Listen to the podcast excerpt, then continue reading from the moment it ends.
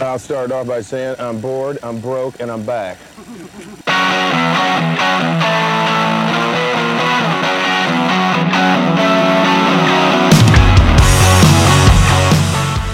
Have you noticed that things are a little weird?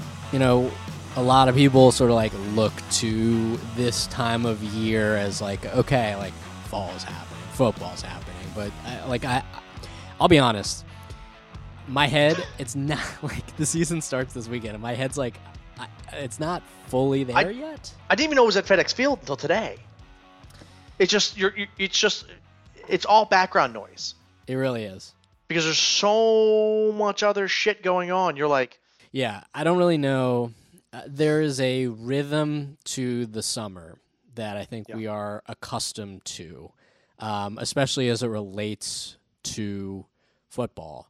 That just like totally out the window. I mean, we didn't we didn't get anything that we're accustomed No. to, but um, I think we will use this opportunity to try to ground ourselves, get ourselves in the right headspace, and uh, talk a little Washington football team. How does that sound to you? that sounds great. Uh, I'm looking forward to let's talk about a little Washington Football Club. A little, Little football little club. Washington fo- football club. I know it's team. team. I just we'll, like club we'll talk, better. We'll, we'll talk a little bit about that. I think uh, this is uh, our very first. I, I don't know necessarily what this is at this point. Uh, this is Brian from Hogshaven. You are listening to podcast podcast name TBD. TBD. Uh, Let's go with TBD. TBD. The the it's like the Washington football team of podcast names. Placeholder podcast name. Uh, I think here's our goal. By the end of this, Today, we will today we Okay. will have a name of what this is. well, I'm drinking enough bourbon to figure this out. That's that's the way to go. You are a bourbon man. We should introduce ourselves. So uh, anyone who's familiar, this is like a, the most arrogant thing I've ever said. Anyone who's familiar with this podcast channel and with Hogshaven will know. This is Ryan from Hogshaven. Hello, hi, welcome. Sorry I haven't been writing very much and haven't been putting up nearly as many stories. As I've said, it is uh, a challenge these days. I don't really know what's going on. It's it's crazy out there, and uh, it's it was. I can imagine until knowing the season's coming up in a couple of days, it's been hard to write anything.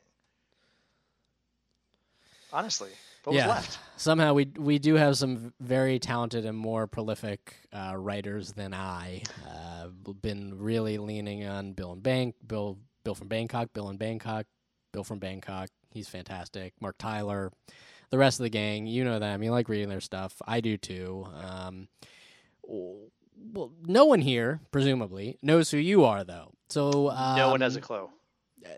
let's let's let's let the people in. Let's let the people in. Who are you?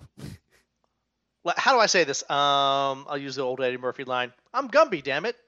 I've been called Gumby since uh, fifth grade, and that's what I'm going with on this this podcast. So as we do the TBD podcast, we're figuring out everything out. Uh, I have been a Washington football club team fan for 43 years. I 43 remember years. 43 years. The moment I was born, I was a fan. I can remember one of my first earliest memories was the 83 Super Bowl. Mm. I was, you know, nine ish during the 87 one. And that was marvelous with Doug Williams throwing it around, and it was amazing. And then it had the 92. I was in high school, getting ready to graduate in a couple of years, and, and we were on top of the world. We have had very different uh, experiences with this this club, um, Yeah. this team. Uh, uh, we collectively, how how do these two jokers know each other? We've known each other for a very long time. Uh, Um, well over 20 years. well over 20 years so Yeah. almost half as long as you've been a fan of this team um, yeah uh, we we we go back a, a long ways. I think over the course of uh, of what i hope is a successful project i've been referring to this as a project another very arrogant thing to say uh, we can sort of dive a little bit into our uh, our shared histories in addition to our washington football team histories. Um, but i will say you know, we, we have some folks on the site, uh, obviously our, our fearless leader in Ken Meringolo, who I think has some uh, shared perspectives with you. I mean, has has seen the team good. Clearly, has seen the team bad. It, it was at that time in the 80s, early 90s. We weren't good. We were great. Yeah. Um, we were the point where you know when people hear the word the San Francisco 49ers and that lore that was there, the Washington team was on par with that same scenario. If not, I think we maybe even had a higher winning percentage through the 80s and early 90s. Yeah. And then this roller coaster began in 99. Yeah. Well, boy, are we are we on it? Um, I'd I'd like to get off. yeah. No, absolutely. Uh, let's let's stop the roller coaster and you know again in the history that that we've been through what it's been we every year we come in as you said the the we sit through this schedule in the summer. Mm-hmm. and it starts in April with the draft and we hear how good we're going to be how great this team's going to be how all the changes have happened. Off-season and, champs. Oh I mean we need a trophy for that. Uh, off-season champs the last 10 years running. Now we I think we went 500 once in the last 10 years maybe I think once. That's right. Well, they had the RG3 year. RG3 year 2012. I was at the yeah. uh, the Thanksgiving Day at Dallas for that one, so we can get yeah. And we watched later. we watched them clinch the the playoffs in the last week of the regular season together. Absolutely, we did, we did. and that yeah. was again mind blowing. But we have this aura where every year we're so positive, we're so mm-hmm. let's go gung ho, and we're so great. Um, but I've seen greatness, and I'm jaded. I'm mm. jaded at this at this time in my life with, with the Washington Football Club, but that's not a bad thing. Yeah. Because I can easily be lured back in. it it is um it, there definitely is some of that like optimism that like you feel the thing is right now they are undefeated. Cur- they they have yeah. not done anything on the football field to yeah. disappoint you. Now, have they done plenty to disappoint us this offseason? Uh, yeah, they have. It has been maybe. No, all of the stuff that happened were in previous off seasons. It's still not good. It's not good at all. you are really putting lipstick on a pig right now. Yeah, like it's on there thick.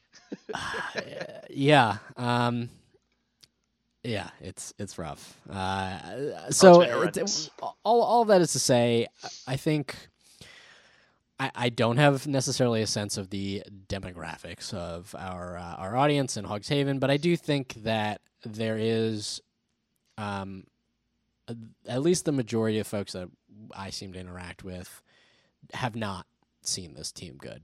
No. Like haven't seen it even respectable for two consecutive years.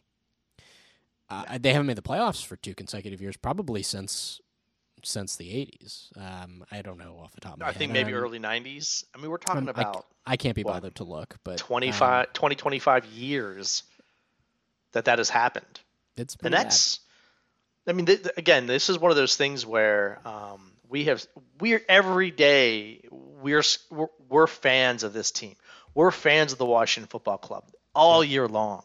Um, my generation sat through all of the greatness, and we still feel that greatness and we still go to the games and we sit at FedEx Field, which is probably one of the worst fields in the NFL by far. Yeah. And we we sit in traffic for hours and we watch a team lose dramatically bad and we eat five five dollar hot dogs. Actually, I think they're up to seven dollars now. Seven dollar hot dogs and thirteen dollar beers. And at the very end, sixty dollar parking. Sixty dollar parking, and we can't even take the metro. Mm-hmm. We're sad. We're sad about this. But every year in the end of December, when the season ends, it's like we have amnesia.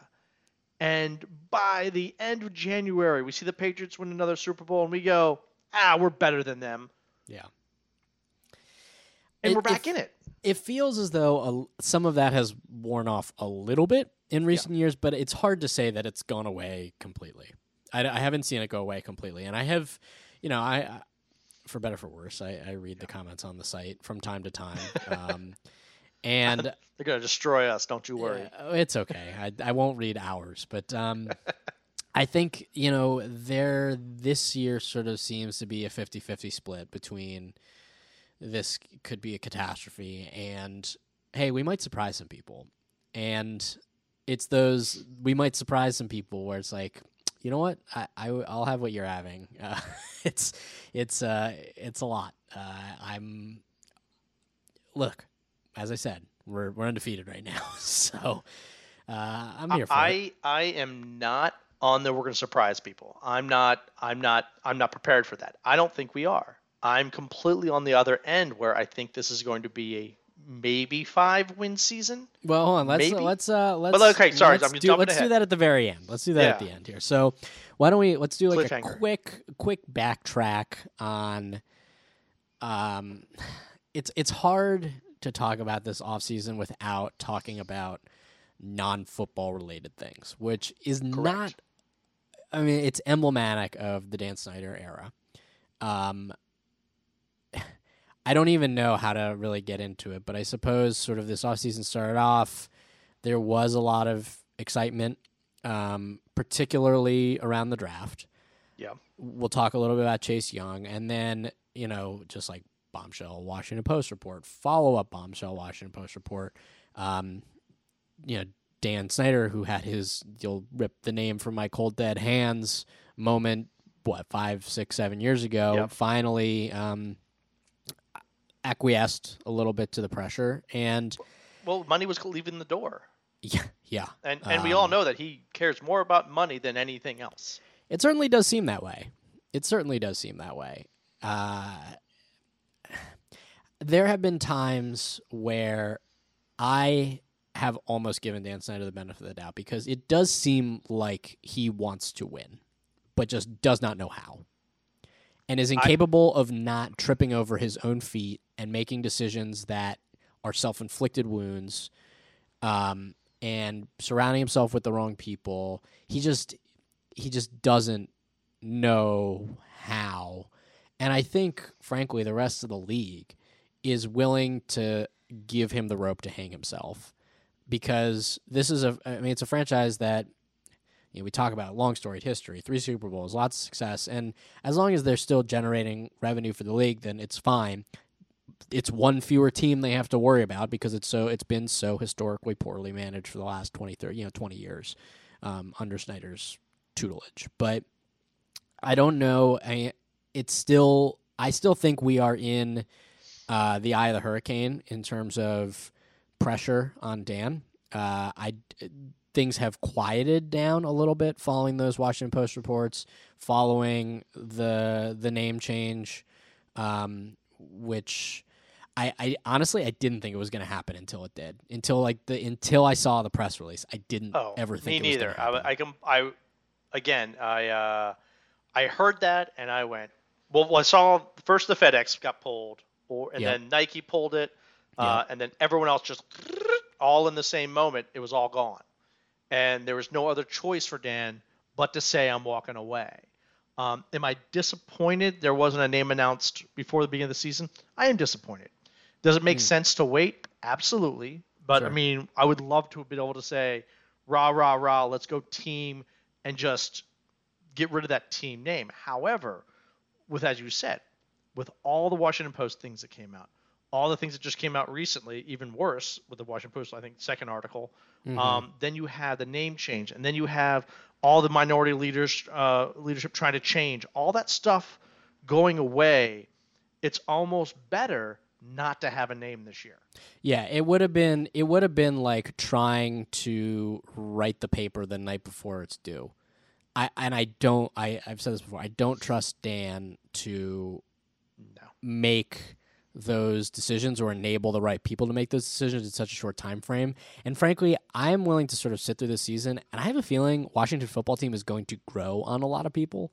Um, I would not be shocked if it stays. And I would honestly be okay with it. I know that's kind of a minority opinion, but I'm willing to wait and see. Um, I wanted I wanted football club because I wanted the Yeah. old school feel. That was my only thing. But if we're gonna do that, if we're gonna keep these that name as it is, I, I love the idea of hopefully, and this is a fan talking to a fan in this situation. Hopefully by this time next year, we have a different owner. And then we have a new whole thing coming in. You'll still have Rivera, you'll have Del Rio, all those great coaches, a team that has another year under its belt of growing, but we'll have somebody who we won't think like he did with uh, Shanahan and Gibbs, and he did with Gruden, where he walks in and says, "You have complete control," and then takes it all away. Yeah, well, I don't know if you saw his last his his statement after the second post piece. He was basically saying, "I have lost there's a lack of institutional control by me. I've been too hands off. Like I need to be more involved." And I was like, "You took the wrong lesson from all of this. All of the it. lesson is you need to go get out of here." Well, there is an underlying thing going on where apparently the rest of the owners of the NFL are pissed at Dan Snyder, uh, where they're they're done with him. Uh, apparently, there's a, a a bunch of money that goes in, and they kind of spread it out, and and they try to leave a little bit in case there's stuff like COVID that co- pops up that's able to keep going. And if you haven't noticed, none of the contracts are going down in the NFL. Nope. So the owners are still doing okay, but they always try to leave a little bit, like a like a like a little cushion just in case. And Dan Snyder was the only owner that was consistently always taking his full share and never Yep. giving back to the rest. And this has been something going on for years. Now, with that being said, that just shows you who he is. And he's not prepared to share. And they realize that if they decide to get rid of Dan Snyder, it's going to be a whole legal batter, battle. And that's something that may hurt this team short term, but I think it'd be wonderful for this team and community long term. Yeah, and we're gonna have to see. I think this is not the I. I think this is not gonna be the last, like the Washington Post is set to report something this year, um, I think you're right. and it's just a question of there are there are cracks in the dam, and what does it take for the dam to break? And I don't. But who was shocked about any of this? Who was actually shocked when they heard these reports? Nothing of these reports was shocking to me. It was more like, oh, I disappointment. yeah, More like, you know, you know these guys are asshats, but now they just did this and now there's proof and you're like, I we all knew about the cheerleaders because a little bit of the cheerleaders stuff came out a couple of years ago. right. We knew that, and we're all like up in arms about it. Then we're like, and it came out again and how bad it was, significantly worse than we all thought. But no one was shocked, and and it's it's it's utterly disappointing that in 2020 we have to read stuff like this again.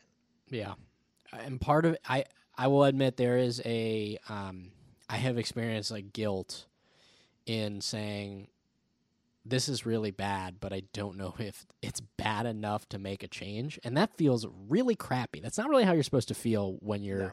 talking about sports and you're talking about like a team that. You know, like w- you talk about, you were born a Redskins. Or, oh gosh, you were born a Washington football team fan Put the money in the pot. You're the yeah, first we're, one to and we're gonna have to set some ground rules on uh, on on on getting there, but um, one day at a time. one day at a time. And you know, the thing is, like, we're from here. Uh, it's something that we're familiar with. We grew up with it, and so, you know, no one asked to have this like terrible man be the person in charge. Like, we didn't vote for him. you know, so Yeah. like w- in a lot of ways, it sort of feels like you're saddled with someone else's baggage, um, Well, and you well, just don't. let There's, me- there's nothing you can do. Well, let me jump in on that. So, so 1999, well, I think is when he bought. 98, 99 is when he bought the team. So 99 was the team that he he the, the first Jeff George era. So I think it was 98 that he bought the team. When he bought the team, as a fan, we were excited. Sure. We were we were absolutely out of control excited because again, you know, uh, Jack Kent Cooke, he didn't even leave his team to his own family. He was like, you have to sell it, get it out. Um, no one knows what would have happened if we, if they stayed in. No one cares. It's too late now. It's been 20 years. right. Well, when Dan Snyder bought the team, we had a local guy, billionaire or million, multimillionaire, buy a team, and we were super excited. He's a fan. He's one of us. He's one of us with a ton of money. He's going to do whatever it takes to win. And in 1999, he bought everything. He bought everything for everybody. He bought a team that was okay. brought in a bunch of old guys. He had a fantasy team that just didn't live up to it. Yeah, I mean, like that. Uh, Brad Johnson, Deion Sanders, you know, Dana Stubblefield, all that stuff, and I, I mean, it kicked off 20 years of or 20 15ish years of being super jazzed about like a guy who who again seemingly wants to win and has deep pocketbooks uh and but just like any goodwill that he's ever had has completely gone out the window Oh yeah. and I, I do maintain that if he had handled the name thing even just m- m- slightly differently, if he had said, if he had come out and instead of sort of doing this thing, temper tantrum kicking and streaming, and come out and said, you know what, I said this thing one time where I, I said they'll never, I'll never change the team name. I recognize that I times are different. I have listened and I have learned and I've heard from people who have said, explained to me things that I didn't know before. I've listened. And in light of that, it is a challenge for me, but I'm going to try to sort of take steps in the right direction. I, again, I think I would have been enough of a sucker where I would have given him Yep. the, the benefit of the doubt. He he would have said, "I've grown. I've grown as a person, and I now see the the the, the difference in the light, and I can now change. And I'm going to change with this team, and we're going to be better." Yeah. Everyone get back on the Tony Kornheiser bandwagon from the '90s. Let's do it. Yeah. That No, would he, happen. he didn't. He didn't do it that way. Uh, This is the, I, I, I, rec- I recognize that this is sort of not the direction that we thought this conversation was going to go, but no, no. Wait, wait, hey, It we're, has- we're it- just going off of it. It's, it's something that has to be talked flowing. about. It it is. Uh, this I mean the off season is coming to an end. Um, and one of the things that is a off season hallmark at Hogshaven that we were deprived of as part of the elimination of the preseason this year is um, an award that we give out that I think actually for us, you and I, we have Oh, yeah. uh, a personal affinity and connection to in a way that I, I, I honestly think there are probably fewer people on the there there there can't be anyone on the planet who has a stronger connection to us than us. I- And I that's agree. The, that's the Mason Brennan Award. Yeah. Um, for those unfamiliar, the Mason Brennan Award is a, a, a long-standing tradition at Hogshaven, wherein um, each off-season, each preseason, there is always, always a guy that on this team goes off, and people lose their damn minds and fall in love with him and are like, he's the next, he's the next great thing. He's gonna be the guy. And he's so, going to be the guy that shows. He's going to be the guy that shows up out of nowhere and takes over the world. And um, one year it was Marcus Mason, Yep. and another year it was our our I our favorite player, Our favorite player. Colt Brennan. We had Um, jerseys. We we we got jerseys, and as I'm saying this, I'm now I have t- TBD podcast name has has been um, wiped out because we what do we do, what do we uh, characterize ourselves as? What was our our group name there after we Oh, bought the jerseys? was it Brett, uh, Colt Colt Brennan? I can't remember. I can't remember. We were the Cult of Colt. Oh, that's right. The Cult of Cult. The Cult of Cult. And I think that's what this is. You are listening like to it. the very first edition of The Cult of Cult. The Cult of Cult. So this year, given that we were deprived of the Mason Brennan, I think we could do a little bit of um, coulda, shoulda, woulda Mason Brennan talk. So the rules are that it has to be a player who was drafted or signed by the team as either an undrafted free agent or we'll say after the fifth round. I actually don't remember Okay. what we uh, what we said. I'll be honest. There was uh, it was always a little bit um, a little bit fuzzy what the we, we you know that we we changed it around a little bit. And then the other thing is it had to be a player who was either on the team the only way that they were on the team on the team for multiple years is if they had been on the practice squad, inactive, or Okay. very limited time and productivity. Somebody we all didn't think was going to make it. Yeah, so Yeah. usually the people who who you know, like are voters, uh, they get all into it because they saw a guy go off like Colt Brennan did in the Hall of Fame game. Oh and yeah. then we went and saw him, and he also went off in that very next game. We did, we ended up going out and buying Colt Brennan jerseys. We'll include that in this uh, in the article. So you, you need to if you're not so, seeing so this before people before people start getting all up in arms is like why would you spend that much money on a Colt Brennan jersey? I want to understand is that we could get a preseason ticket and a Brennan jersey. I think it was twenty dollars. yeah, it was like on it was on those clear- items. it was on clearance. oh yeah, and so we bought out all the Colt Brennan jerseys and all these tickets. So it was again it was twenty dollars a person for both Right. of those items. yeah. Yeah, and I Um, kept it for years. So I still have it. I like still. It's like the only. It's the only Washington football team jersey that I wear. Um, let's Good. uh, um, let's look at some of these uh, the past winners. Last year's winner actually ended up being um, fairly legit. Legit. It was it was Jimmy Moreland, the Oh, people's yeah, the people's nice. corner. Uh, he, Absolutely. But like other guys who we talked about were like Casanova McKinzie. Remember him? Oh, that was from last yeah.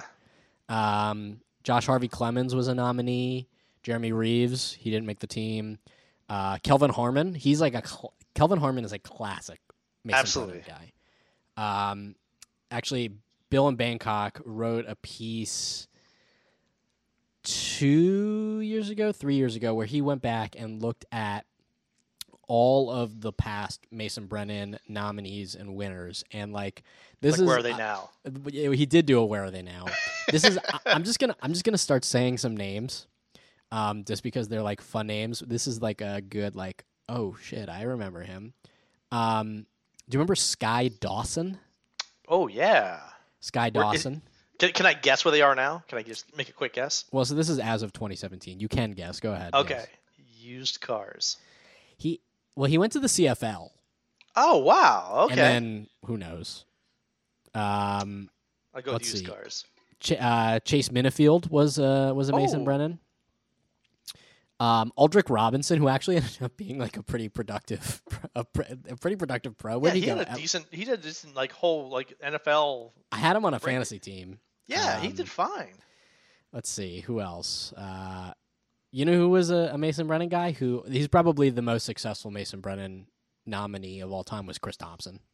Oh yeah. I mean, he was- how long he we was- had Chris- Chris Thompson? He's a Jet now, right? No, he Is went he to uh, he followed Jay. He's down in Jacksonville. He's probably gonna. Oh, start. okay. Oh yeah. Like well, I mean, he that- was so he was a great third down back, and he's such a little scat back. He's great, but again, here's a guy who was you know we no one's sure if he's going to make the team, and he stayed around forever, and he just this is gotta he love was that guy. he was the 2013 Mason Brennan wi- Mason Brennan winner. Um, here's a name that I honestly don't remember. uh, is Jawan Jamison? He ended up going and playing for Champions Indoor Football. oh, I don't remember that either. Yeah. uh, But you you did try out for the Valor, so I did try out for the Valor. And Everyone needs to know I- that Brian I will finish writing those pieces someday. uh, the 2013 winner was Bacarri Rambo. That makes who- sense. who I think was more.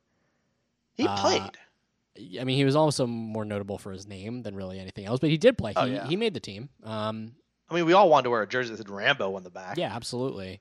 And then actually, now that I'm looking at this, there was a additional rule put in place for the other 2013 winner, which was Pat White. The- Okay. there was the Pat White rule that it couldn't be a guy who, oh well, well I don't know. He was un, he was un, ineligible because he was drafted too high. He was a second round pick. Oh, okay, that's way too high. Yeah. Um, but let's see. Keenan Robinson. I'm just gonna start naming names. Keenan Robinson, Ryan Grant, Rashad Ross, who actually could probably still be. Did Rashad Ross play for uh, the what was the XFL team? The Defenders. I think, he, did. I think. I He think did. he did. Um, he didn't want to leave. He didn't want. He didn't want to stop playing football. He did Uh, not want to. 2016 was the year that I wrote it. I actually leaned on you for nominees. Uh, that was the nominees that year were Keith Marshall, Yep. Martrell Spaight, Yep. Mar- Spain Maurice Harris. awesome. Yeah. and uh, Mack Brown. Oh, Mac. Um, See, those So- are those are great people to watch in yeah, the but preseason. th- this is it's funny because like you, I have such I have such strong memories of these guys. Um, Absolutely. and yeah, like uh, so Mason Brennan, I think in addition to being just a Hogs Haven thing, really is a Washington football team thing. So absolutely, and it's an us that- thing. Like it's something that we grew up with because, especially with our love for Colt Brennan, um, it was just we've dealt with the jerseys and the sitting in the preseason and loving these guys who play all of the four preseason games. They do amazing. Then you don't know what happens to them after that, but you get Yeah. so excited, especially if you hear their names again, like you just did, and we love it, and we love it so much because again, who doesn't love an underdog? Yeah, these guys are consummate underdogs by definition. They're underdogs, um, and this year I feel like we were deprived of that a little bit. And I think I, I read something this week that there are fewer undrafted free agents on rosters this season than there have ever been, which makes. I think half of the NFL's undrafted free agents are on our team. I mean, it, could, very well could be. I mean, it makes sense. NFL teams are notoriously risk averse. If you can't get tape on a guy, you're not going to make a set of assumptions about him over a guy that like you, you it's the what you know as opposed to taking that risk. Now, could it be said for this team that they could stand to this year? Like, yeah, maybe. But the ability to sort of like build up that hype um, just was was wasn't there based on the inability to watch preseason. We didn't get to see a Colt Brennan go out and like ball out in a preseason game. There wasn't like Brandon Banks going back and like No. running th- running three touchdowns off kick returns in that one preseason or whatever it was. So it's it's hard to like get up in the same way for it, but well, we're gonna try. Well, again, as a fan, who who doesn't love to watch those four preseason games when someone's working so hard to be on the team? But you also can't judge somebody until you see them take a hit or you see Right. them give a hit. Right. Um, again, this is it's a little difficult this year, but you got to give it a shot. right. You got to have so, some fun with this one. so let's uh let's sort of dive in. I guess I'm looking at the 53 man right now. Do you have that pulled up? I, I have uh, quite a bit of it. Yeah. Okay. Um, are there any names of guys who made the team that to you sort of feel like Mason Brennan esque? The one that was sticking out, and this is where a little bit. So he was a, a fourth round draft pick. Okay, so that's But- like on the bubble. it's on the bubble. I think it was a 2018 uh, fourth round draft pick. Okay. We brought in Sean Davis to be a starter Yeah. in our secondary, and he's no longer on the team. Which, how and why is that even possible? Here's first of all, he's a Maryland guy.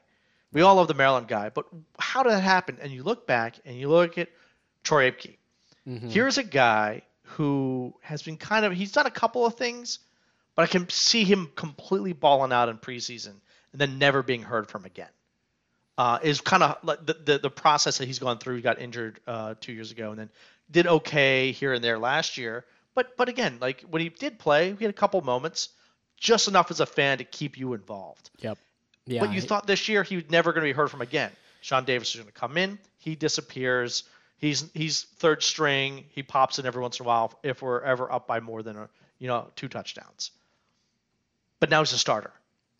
Yep. He um Troy Apke, I think to me does sort of have that spirit to him. I mean, he played 15 games last year, but I still think he's eligible for this. I actually the one that jumped out at me is the guy who's backing him up, and that's uh, Kamren Curl.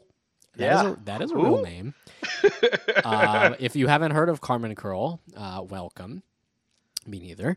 Uh, a he's this is rookie season out of Arkansas. He was a seventh round pick in 2020, so Meets the he, criteria. uh, late round guy.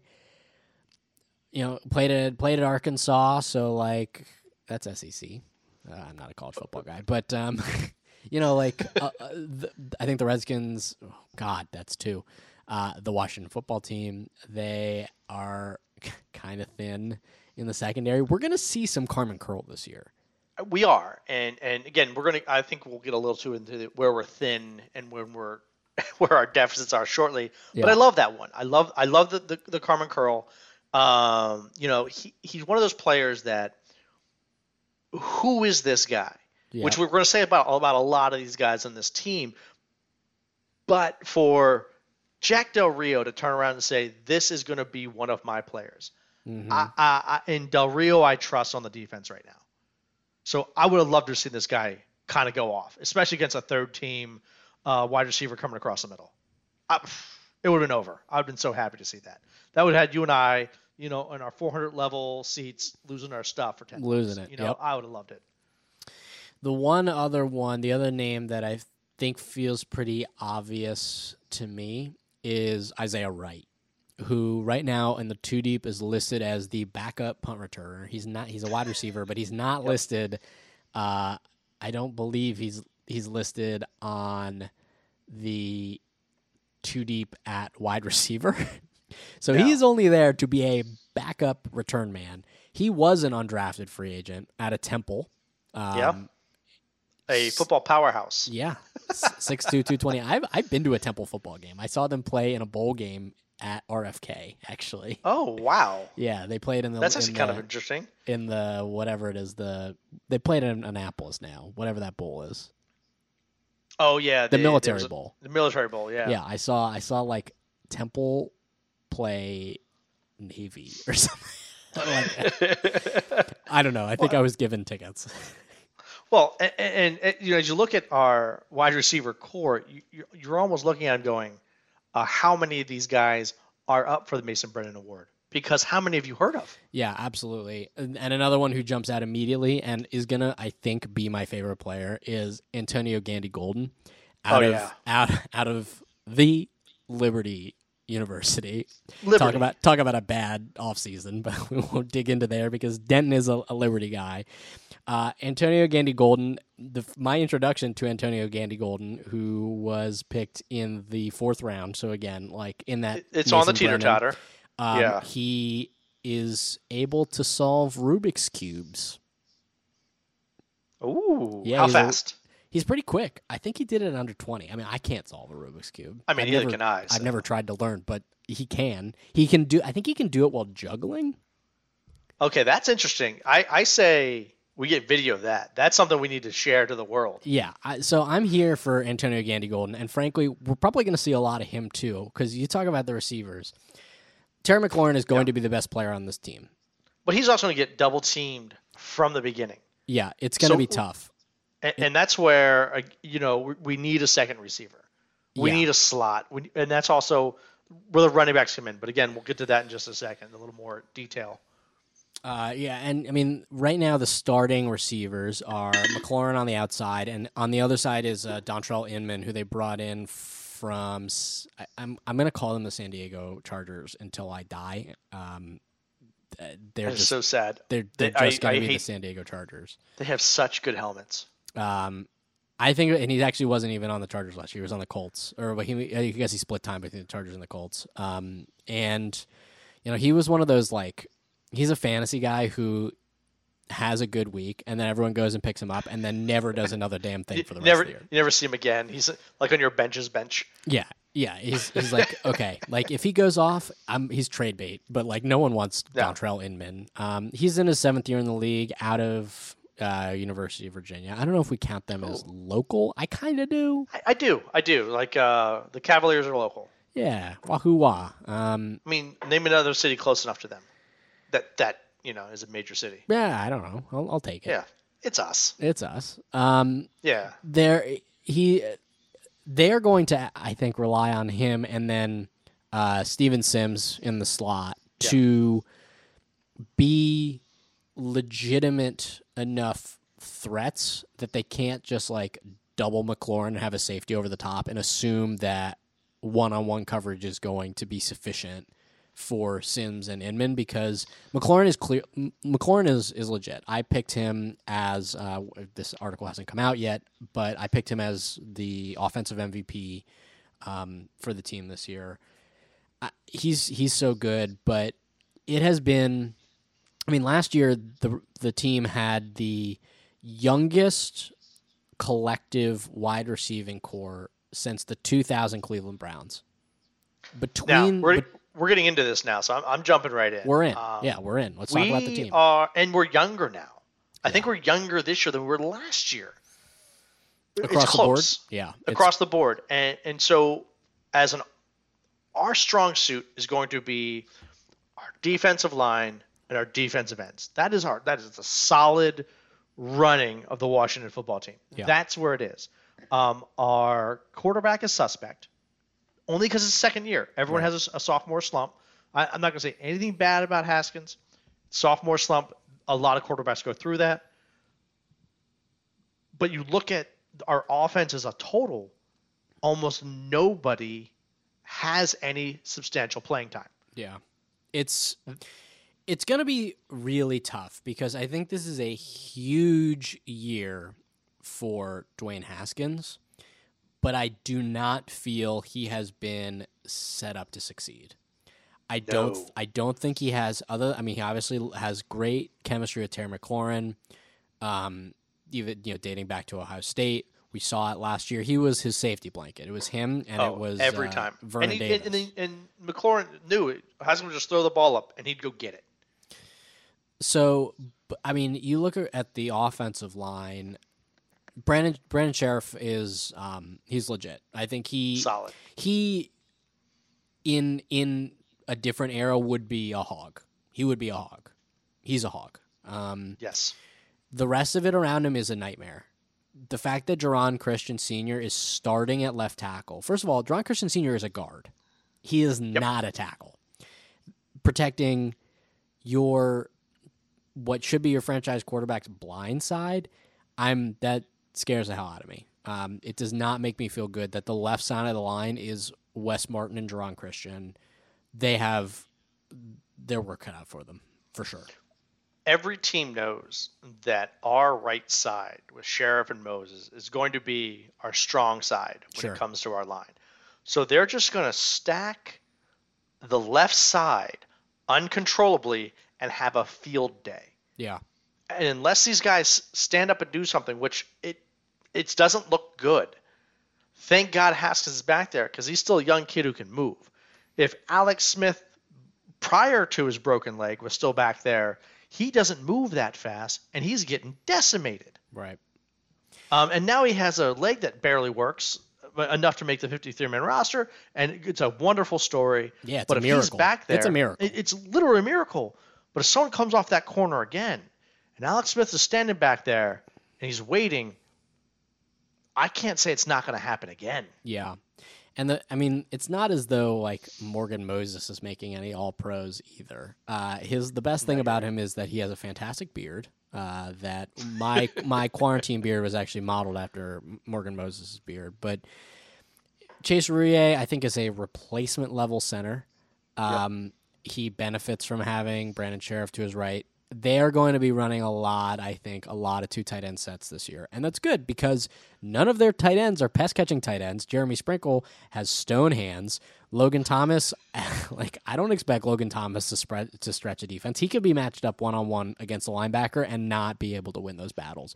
we also like we don't have any standout tight ends. There's No. none of the tight ends out there that that you look at and go, I mean, Jordan Reed for the 8 seconds that he could actually play was amazing. He was phenomenal. And we spent more money last year on tight ends that didn't play than we did tight ends that did play. Yep. And we knew it was a massive black hole that was in need of help. Yeah, And we did if, nothing. If we're talking also about potential Mason Brennan type guys, the, the third string tight end is Marcus Baugh, who made the team. He's probably going to Yeah. be a. Um, I mean, it's his second year in the league, out of Ohio State, so a third Ohio State guy on the offensive side. I mean, he was a UDFA from the Raiders. He got waived and then re-signed, and then he was with the Panthers. I think um, one of the things that you see with this team, with uh, sort of a regime change is they wanted to bring in guys they were comfortable with. That's why Kyle Absolutely. Allen is the backup quarterback. Uh, I don't have any problem with that in terms of No, no, just- not at all. It was a good investment. sure. And is Marcus Baugh to light the world on fire? No, but can he go? Can he block punt? Can he block on the punt team? And can he like run down the field on the kickoff team? That's really all he's there to do.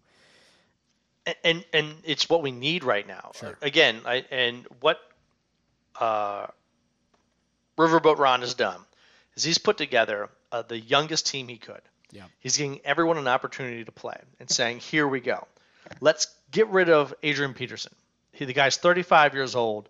Also, you know, we know he has some history in the past that wasn't great. So let's also get rid of all the the head cases and get them out of here. Sure. Anybody with an issue is gone. Anybody who's a past that we don't want to talk about is gone. They're no longer on this team. Let's get rid of all of the past, put it behind us, have a young team.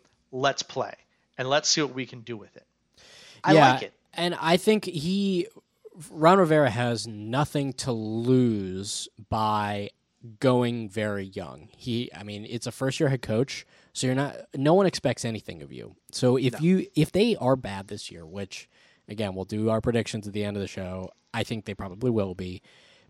You can chalk it up to it's a young team. Now, Jay rode the it's a young team slash they're they've all they're all hurt all the time, so you can't accurately assess whether or not I'm a good coach or not for the entirety of his time Yeah. as the coach of the team.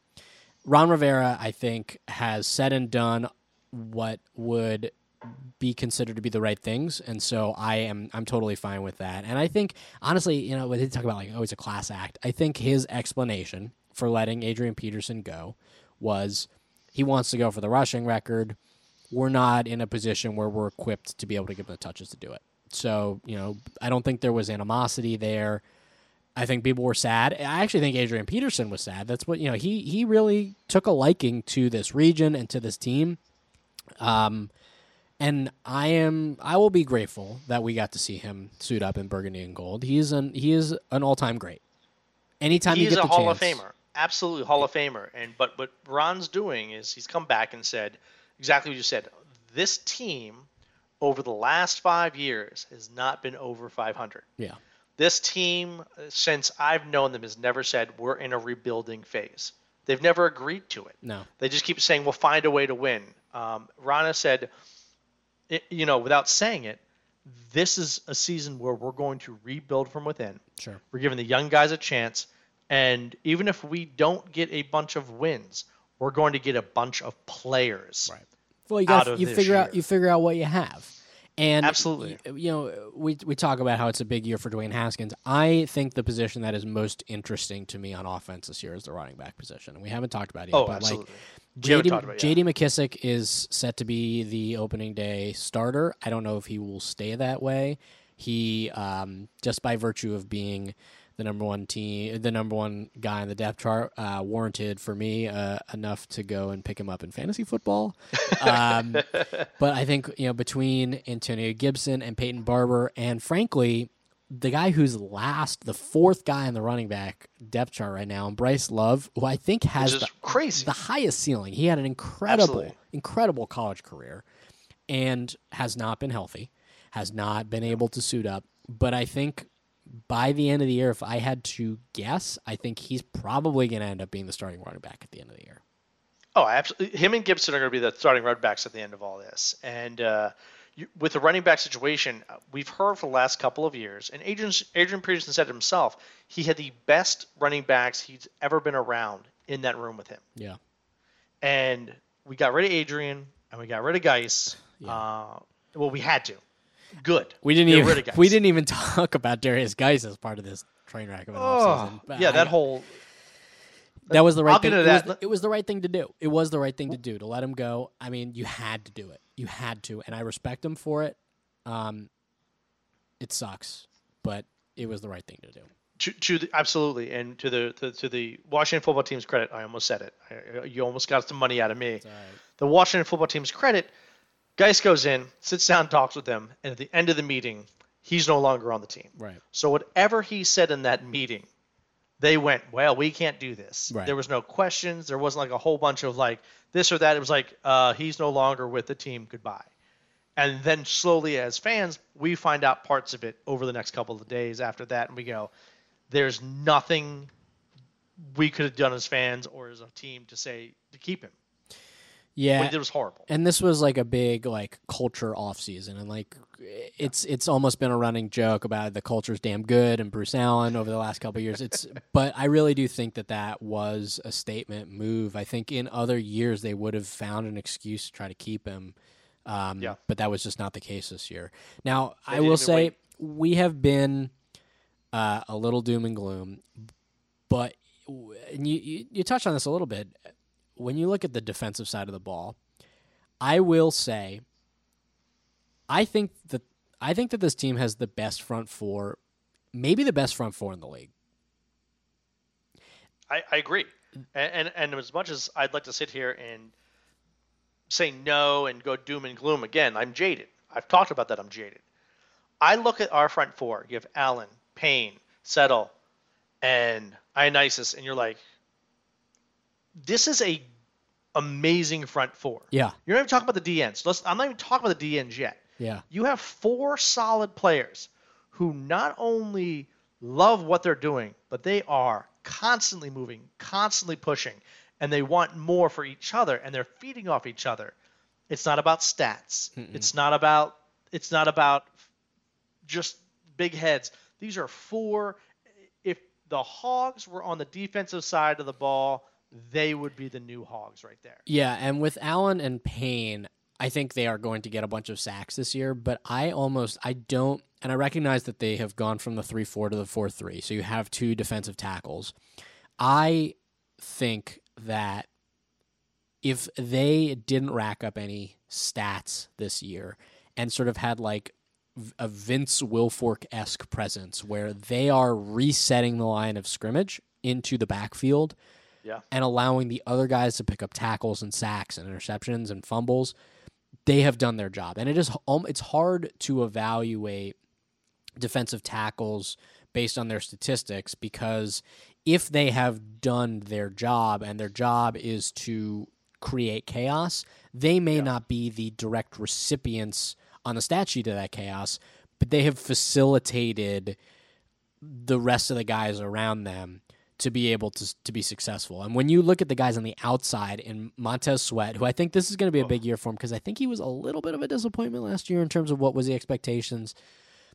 He's he's too he's too talented to, He to needed sort a of be year. held back. He, he definitely needed a year to kind of figure it all out, rebuild, and then uh, I think he had a couple small injuries, but also understand the system. And Yeah. last, to, to, and now also to Sweat's uh, back on this one, some of the things that he was asked to do, he had never been asked to do in any defense ever. Right. He was, I think, was he had more times in coverage last year than he did his all of his time in college. yeah, yeah, And so for him, he was doing things that he was out of his element and he was learning.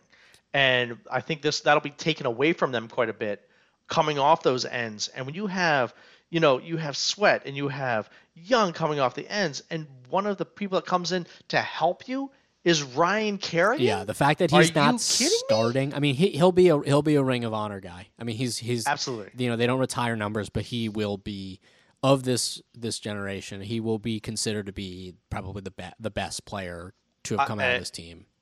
my weird prediction for this uh, line uh, defensive ends here is that I think that we're actually going to trade Kerrigan halfway through the season.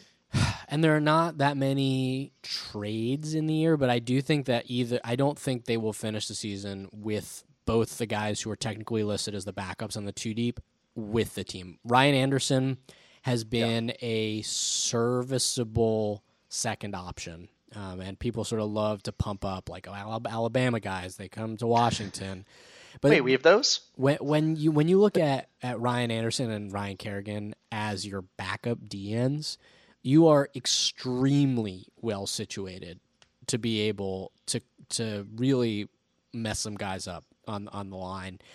I I I think that there's a chance that this defense could end up being sort of like kind of mediocre all told like when you put the whole thing together Absolutely. I think I think Chase Young is going to be the defensive player of the year, the rookie, the defensive rookie of the year in this in the NFL. I think he will be the defensive rookie of the year, and that is I am not coming at this from a homer perspective. I think he is a freak of nature, and he is playing with three other incredibly talented defensive linemen to start. He has great players behind him. I think he is going to really mess some people up and make a huge statement this year. So, so last year, the Redskins defense gave up almost 28 points a game, like an, an incredible amount of points. Yeah. And with such a bad offense that we have, we can't do that this year. I believe that honestly, we're going to drop it down. We're going to probably be in that 21 range. Now, that's still not great, Sure. but with the with our linebackers and our safeties and our, our, our secondary, we're going to need that help. Yeah. However, Yeah, they're they're really going to need the D line's going to have to do a lot. Absolutely, but but last year the D line had was at forty in, in the mid 40s amounts of sacks. Mm-hmm. If they were to have 10 more sacks this year, they would actually be number one in the league. Yeah. They had one of the worst defenses in the league, but one of the highest productions from sacks imaginable. So we're looking at this the solid core right in the middle, and it, a good football team is built from the core out. Mm-hmm.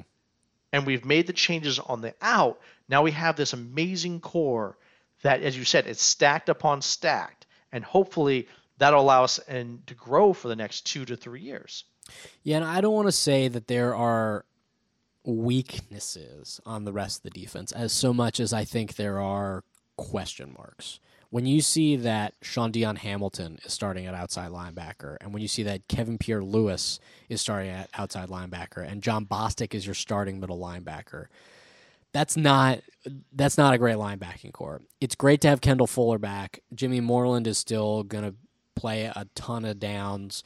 Ronald Darby comes in. Um, he's going to be asked to do a lot. You talked about Troy Apke as sort of one of your Mason Brennan guys. Landon Collins, another guy who I think underperformed last year, but like has like is unquestionably a very good strong safety. And again, with Landon Collins, I believe that he was misused last year. Sure. And I think the new defense will use them better. So I think overall, the new defense, the 4 3 defense under Del Rio, will have a better cohesive nature for the way this team should be built. Sure. And now we'll have this solid, but again, I, I think you're right on the word mediocre. We were bad last year. This year will be mediocre. I know that doesn't sound amazing, but that's a step up. Right. Rome wasn't built in a day. Absolutely. And we have to have time. And then you add in the idea that our offense is not going to be good. No. At least in the first half of the season, as they're they're not going to be good. So the defense is going to spend more time on the field. So that's going to make them look worse than they actually are by the amount of actual physical minutes they're on the field. And that's going to break them down at the end of each game. Yep. And okay, so I let's let's just dive right in and then Yeah. close it out. Uh, let's go predictions. So I kind of already tipped my hand. Um, who do you have as your offensive player of the year? Ooh, I think uh, I, I want to say McLaurin. We Yeah. all want to say that. Yeah. Um, I mean, I did. So But- yeah, but but uh, I'm not going to do that. I'm going to go. I'm going to go right on the outside here, and I'm going to go the very end of the season. The offensive player of the year is actually going to be Haskins. Hmm. I think he's going to pull it out. I think that he he's set up for a very positive year and a year of growth. Even though the usually the sophomore slump, I think he's going to get. I think he's going to be very good this year, and he's going to have a much better touchdown to interception ratio than he's ever had. Ever had it was his rookie year last year, but he'll have a good a good ratio, and I think he'll be the offensive player of the year. well, and uh, we saw plenty of shirtless workout picks this off season, so we we know for for damn sure he's in good shape. Um, He's in great shape. yeah. Uh, defensive side of the ball. Who's your uh, defensive player of the year for this team? I'm going to agree with you on the Chase Young. He's Mhm. going to win the rookie one. He's going to win rookie of the year defensively, no problem. Whether or not he's our defensive player of the year, I don't know, but I definitely think it'll be a defensive end. So it's going to be him, Sweat. I think it's going to be th- those guys coming off the ends with that solid core, just because they're going to put up numbers, um, and it's going to be. I- I'm looking forward to it, Okay. but I think it's going to be Sweat. Sweat, that would be fan- if if Montez Sweat has a great year. If he is their best offensive player, then I think this. I think there's a chance this defense is in the top half of the league. If he's I, I agree. if he is their best player, there's a chance that he's in the top half. They're in the top half of the league defensively. How phenomenal would that, That would be? be. um. So I I already put my prediction in um this post that I if it hasn't come out yet. I don't know what we're waiting for. Uh, uh, let me. I'm just actually looking at the Hogs Haven page. Yeah, we have not put up what our uh, what our predictions are. So I will say it first. My record prediction. I looked at the I. It's it's an exercise that everybody does. They go through and they look at the schedule and say, okay, what are these game What are the games that we're for sure going to lose? What are the games that we could win, and what are the games that we're sure we're going to win? I will say there were very few games I was sure that they were going to win. I'm I'm I think they're gonna go three and thirteen. I think they're going three and thirteen. I I just if if I I would like to be wrong. I'd like to be wrong in the right way. I don't think they will be the worst team in the league. I think the Jacksonville Jaguars are the worst team in the league. They have an incredibly tough schedule. Um, they are playing some divisions. Uh, who they got? They've the NFC West. Yeah. Uh, so, and that's like, in my mind, I think they might that might be the toughest division in the NFC. Um, I mean, if you have to play the Rams and the Seahawks and the 49ers who went to the Super Bowl last year and the Cardinals who uh, aren't great, but I think have a lot of pieces there, that's tough. Um, I don't think the NFC East is terribly good this year. I think the Cowboys are probably, in my estimation, I think the Cowboys are probably going to win the division. The Eagles, I think, are going to be ish. I don't think the Giants are going to be good. So I think there will probably be a dub The against Giants the are going to be horrible. Um, they play the AFC North, so the Ravens, that's an L. the Steelers, that's probably an L. The Browns, I think the Browns, ha- it's like the same thing from last year with like they have guys, but like who knows if they're good? They probably won't be, but who knows? And then they have the Bengals, who probably won't be good, but I don't really know. I mean, Joe Burrow, I think is going to be a legit NFL quarterback. Um, the way he makes throws, I just feel like he And the Bengals have a pretty decent offense going right now. Sure. They, they put together a, a pretty decent offense that is uh, that's could be high powered if Burrow is is half the quarterback people think he is. And then you throw in they ha- they have a game against the Lions and a game against the Panthers. Um, that said, I just yeah, I said uh, three and thirteen. I don't feel great about it, but it is what it is. So where where do Gets you? us a good draft pick, so that's that's a good thing. sure, Um, sure. All right, what I've what do, you, kind of what do you alluded- feel? I- I'm feeling I'm, I'm a little bit more optimistic than you are, and, and part of the reason is is I'm going at my five and eleven. Okay, Give us a just give us a little bit here. okay, The reason is, and and I'm relying on beating the Giants twice. okay, sure. The Giants, I think, are a worse team than us, not by a lot, No. but they are a worse team than us. Then you walk in, and no matter what happens in our league, we always play the Cowboys real tight at least once. Uh, yeah, So I'm thinking we we split with the Cowboys, beat the Giants twice. Now then we're looking at kind of some craziness. The Rams absolutely going to destroy us.